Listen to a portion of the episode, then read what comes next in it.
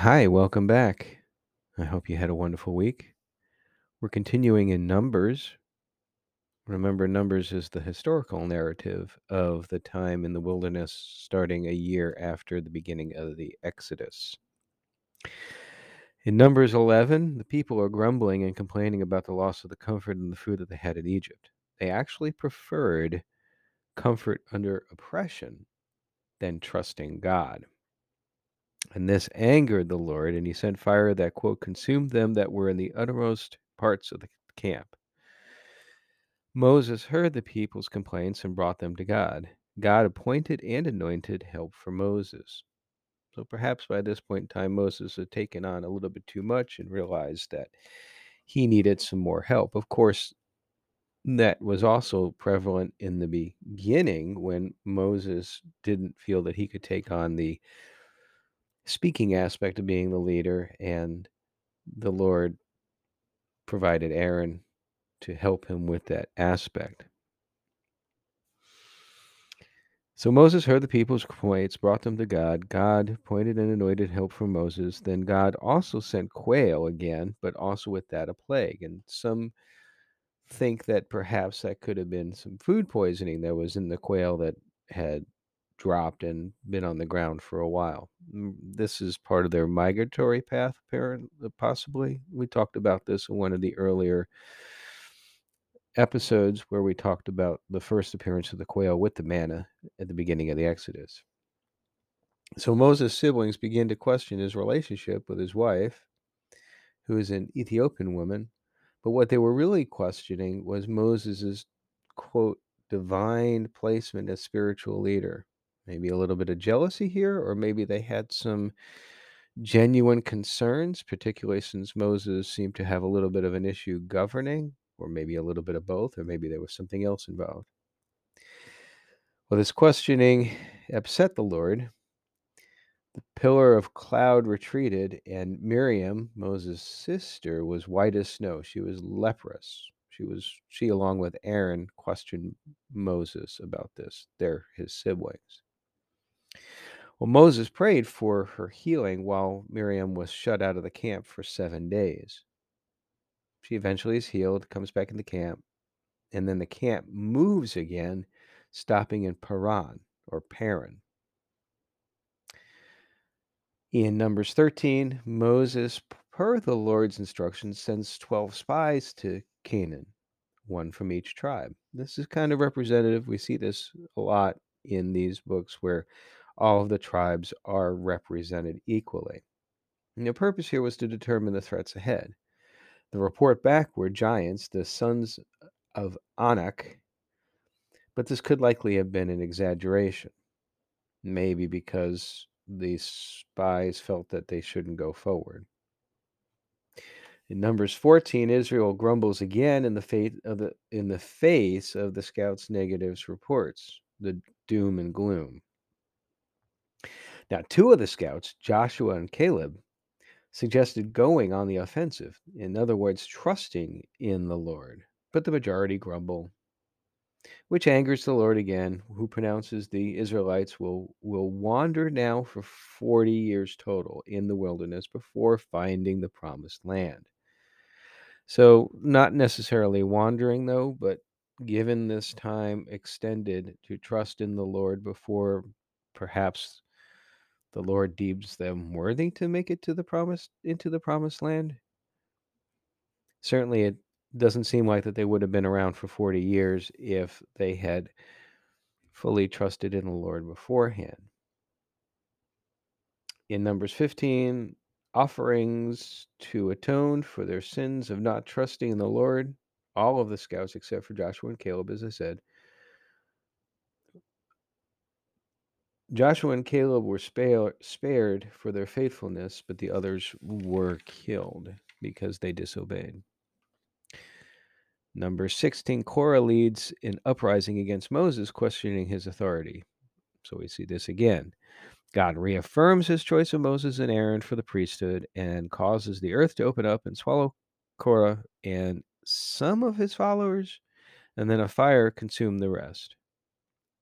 And then to sort of dramatically show and settle the idea of who, who should be leading the priesthood, 12 rods, each for each of the tribes, were gathered.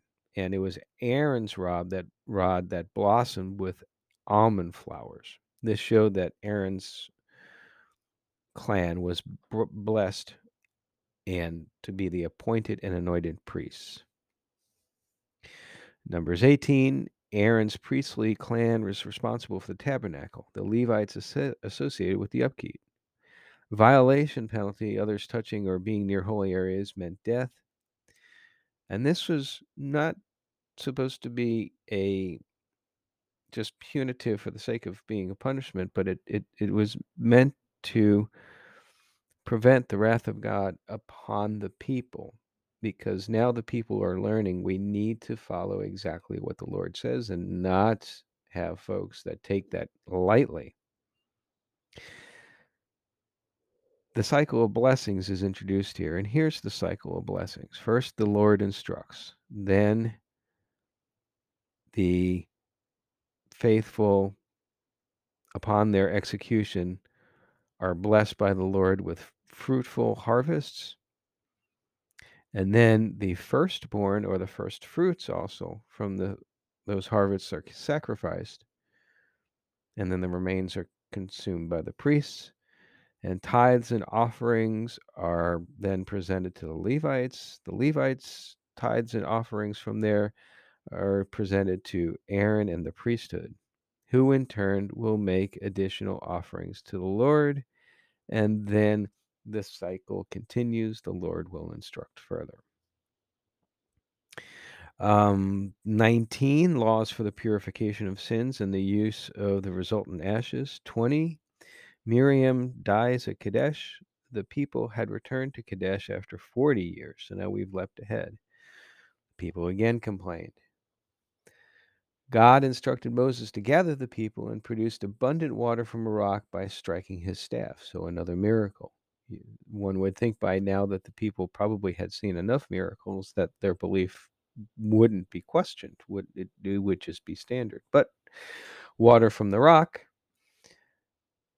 and the Lord pronounced that since Moses and Aaron had sinned on the journey, they wouldn't be allowed to enter the promised land. They'd be able to just see it. Uh, Eleazar becomes the high priest, and then shortly thereafter, Aaron dies. Numbers 21, Israel begins the formal push into the promised land. Treaties of passage and battles ensued.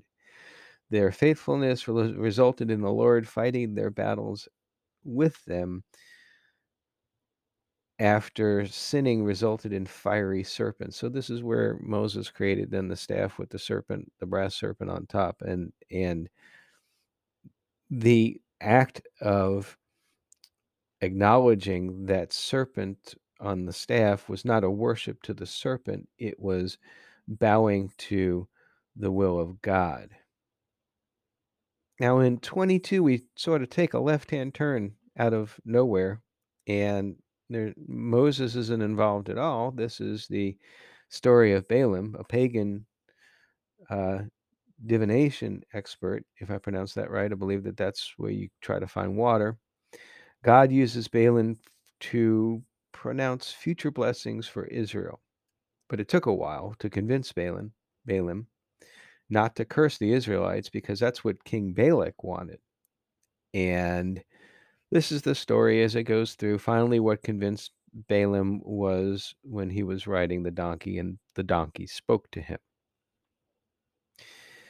In Numbers 23, Balaam sacrifices twice when Balak tries to change, to try to change, rather, try to get Balaam chained. And, and God's message that Balaam was to pro- proclaim about blessings for Israel. Balak, again, wanted Israel cursed. Now, the third sacrifice, they did two sacrifices. Like I said, they sacrificed twice, but the third sacrifice then was where they could actually see the camp. And there, Balaam spontaneously prophesies about Israelis, the Israel's blessings, and that angers Balak again. Balaam prophesies about a story about Jacob and a scepter out of Israel, which later was interpreted to refer to the Messiah. Now, moving away from that story again, we return now to the point of view of the Israelites. They begin to interact with the Moabs, sleeping with women, worshiping the Baal, the or Baal Peor, the Moab god. This is not pleasing to God either.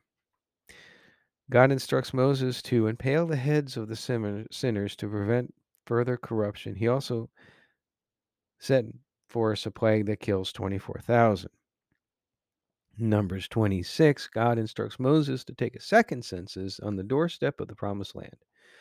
So, about 39 years later, the total warriors are 601,730. So, these are men 20 to, I believe, 50.